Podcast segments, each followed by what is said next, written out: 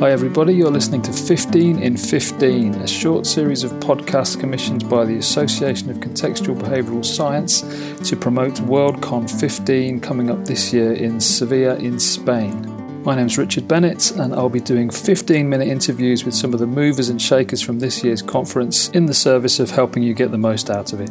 For this episode, I spoke to Yvonne Barnes Holmes from Ghent University in order to find out how relational frame theory might be represented at this year's conference. So strap yourselves in for the lowdown on RFT. Hi Yvonne, it's really nice to speak to you. Hi, and nice to talk to you, Richard. I'm guessing that anyone that's familiar with RFT, relational frame theory, will be aware of you and, and Dermot and your work together. Uh, but it might be useful just to give you a brief kind of overview of, of who you are and, and what you're about just now. Okay, so I'm Yvonne Barnes Holmes. Um, I, am an academic primarily, and I think I, um, I really have three interests. One is RFT. I'm a basic researcher in RFT. Two is an ACT. I've been an ACT therapist, um, trainer for almost 20 years. And three is really, I'm primarily interested and spend a lot of time recently on the relationship between RFT and ACT. How do you build genuine conceptual bridges between the concepts that exist in RFT in, in a way that allows you to say, how can I use those concepts to analyze patterns of psychological suffering?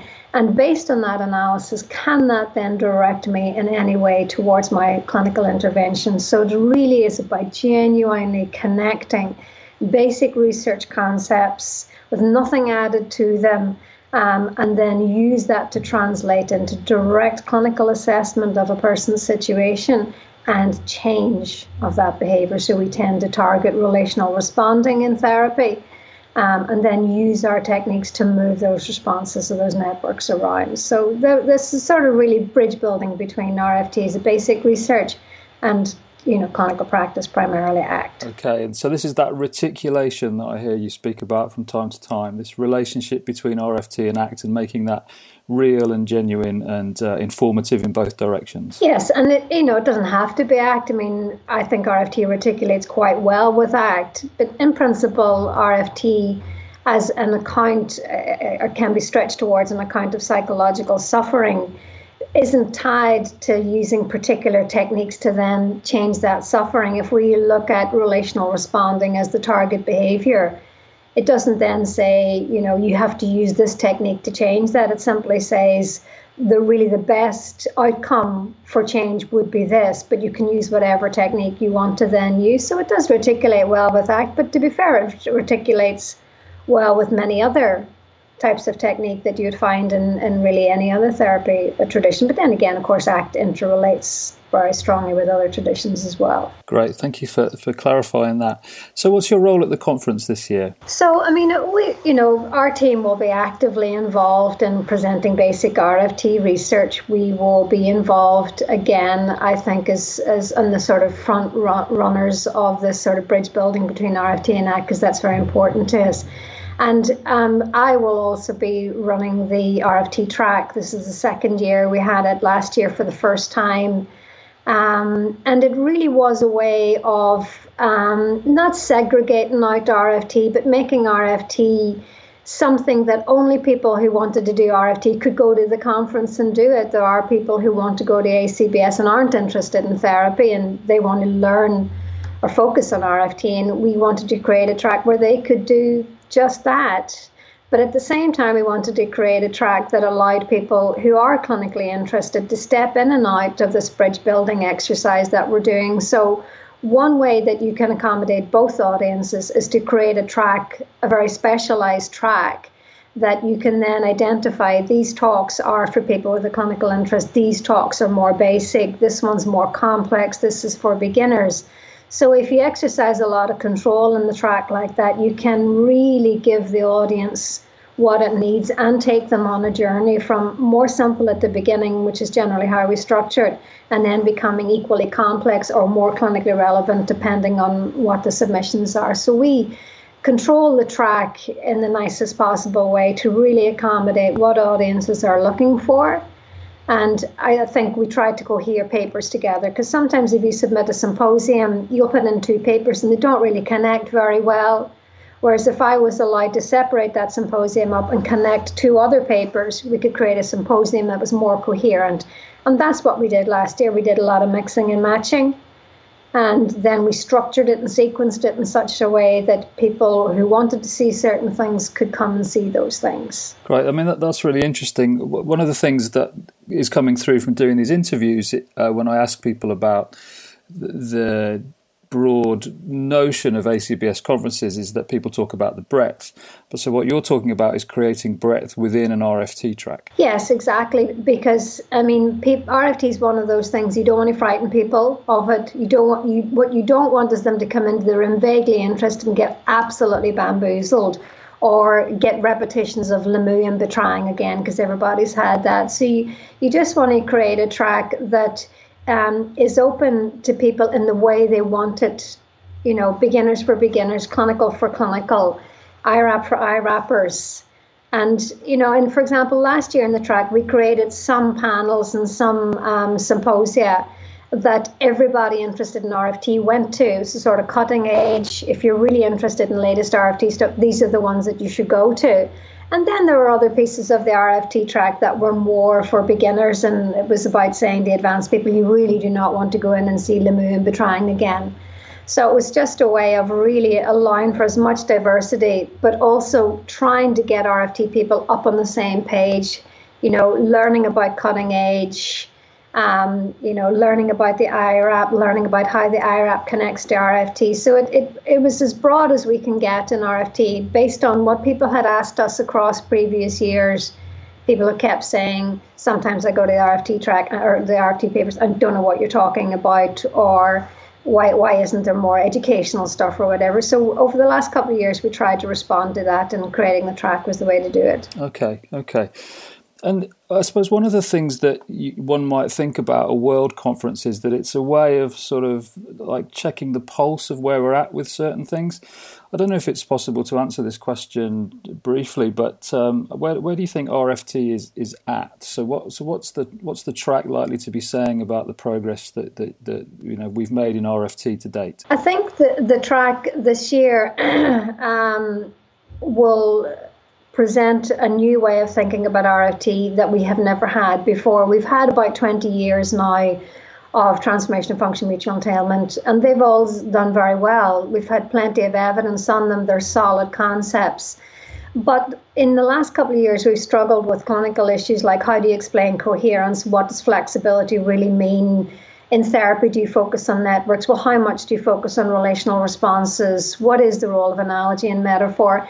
And to be frank, as RFT stands, it cannot answer any of those.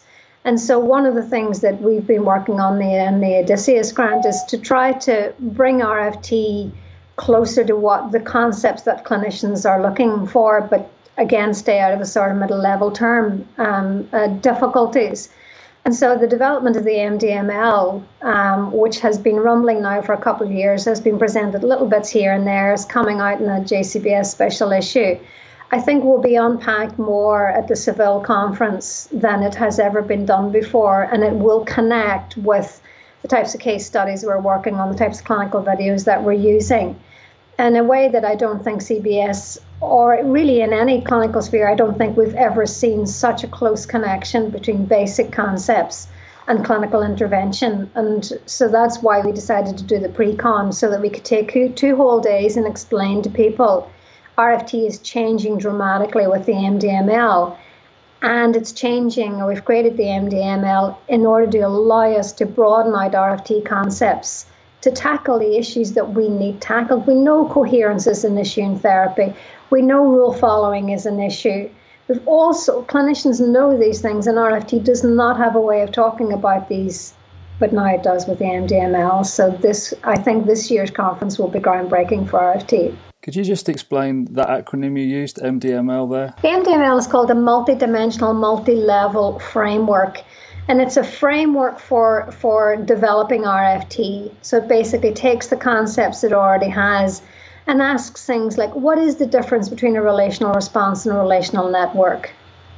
What is the relation? How do you connect the IRAP, for example, um, with RFT? So the MDML is a framework that says if we if we define concepts like relational coherence, like relational flexibility, um, in an RFT way, let's take let's then take those concepts and let's see if we can do experiments on just like we used to take concepts like mutual entailment transformation of function and did a series of experiments on them.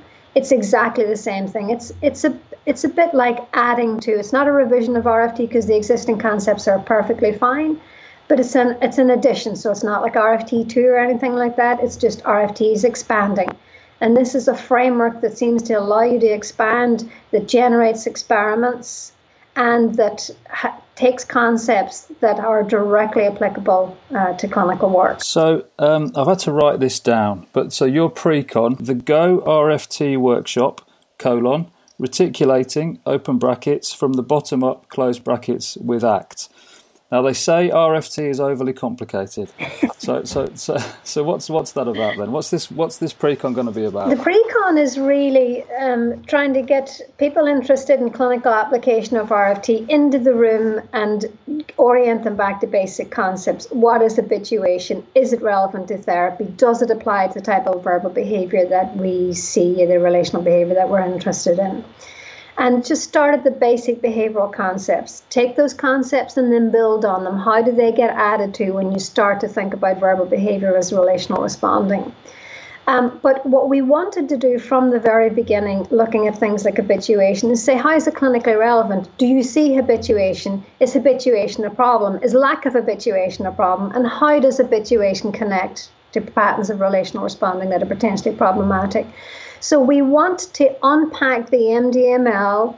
We want to stay rooted in basic behavioral concepts. And as we do all of that, we want to continually connect to um, clinical phenomena. So we, we don't want to go to this relation spotting way of doing sort of clinical RFT. We want to say, what's the range of concepts that we have in behavioral language and in RFT? How do we understand those concepts and how do we use them in a way that will directly inform therapy? So we'll start at habituation and we'll work through the MDML up through the IRAP in terms of studying relations in flight, looking at the possibility of individual IRA, uh individual IRA, individualized IRAPs for therapy and for clinical assessment.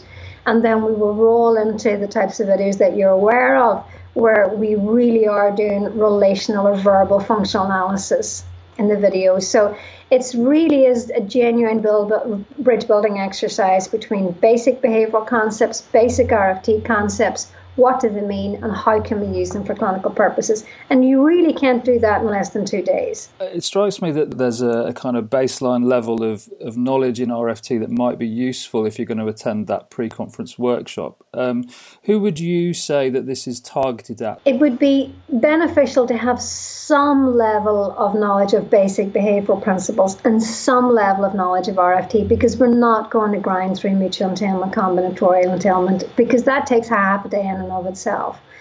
I mean, you you could go in there if you didn't know either, but I do genuinely think it would be a struggle for you. Two days would be a long time. If you had some basic knowledge, like having looked at Nicholas's green book, we don't have to have read the purple book, but just some basic knowledge of behavioral psychology, like the contextual handbook is quite good for that and some basic knowledge of RFT, then, and, and if you are genuinely interested in an intellectual workout that allows us to help you connect RFT to direct clinical practice, it, that's the sort of ideal audience. Ideally, as well, you would need to have some clinical experience in there because we will be talking about cutting edge clinical assessments, therapies, and videos. And if you were just an RFT person and you'd no clinical interest, I don't think this is the workshop for you. Okay, thank you. That's really clear. Um, uh, thank you very much for the time today. Um, is there anything that you want to you want to say in terms of your Spanish credentials? So, do you, do you have a Spanish grandmother that you want to kind of boast about, or there's some expertise in in uh, being in Spain that you want to share with us? Top tips. Well, well, Carmen Luciano is my my my Spanish mother who who taught me RFT and who taught me ACT from the very very beginning. She's one of my ACT supervisors, and I I think you know I'm very proud of the fact that it's it's being held in Carmen's territory because. I think she's one of those unsung heroes. I think one because she's female and two because she's not predominantly English speaking And it's always a, a, a pain for me when I don't see her work get the recognition. She is certainly one of CBS's foremost and has always been experimental behavioral psychologists and clinicians.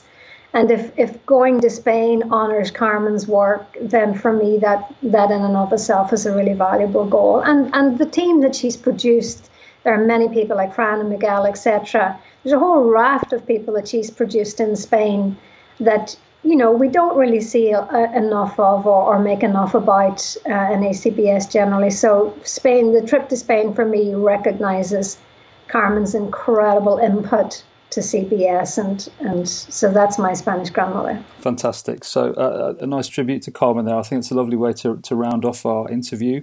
So it just remains for me to say uh, nos vemos en Sevilla. Whatever that means. we'll see each other again in Seville. Okay. Take care. You're very welcome.